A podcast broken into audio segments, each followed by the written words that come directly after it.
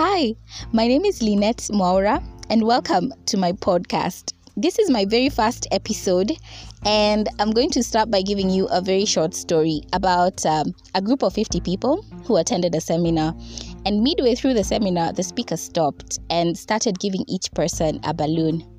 Everyone was asked to write his or her name on the balloon given to them.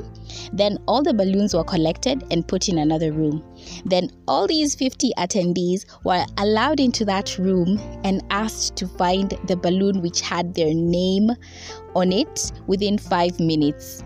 Of course, everyone now started frantically searching for their names, pushing and colliding with each other, and there was basically utter chaos.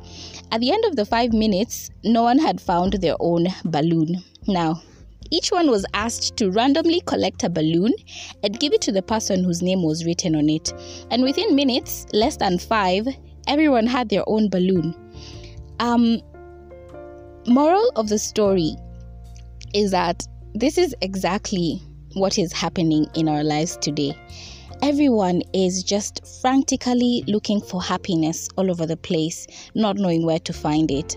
But if you think about it, our happiness really lies in the happiness of other people.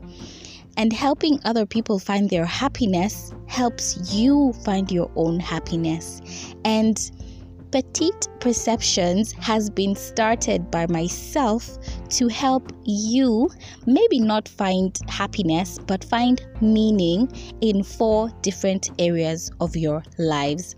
One is career development, two is mental health, three is love, and four is relationships. So basically, I'm going to be covering those four areas and um, if you're ready for the ride, buckle up and let's go.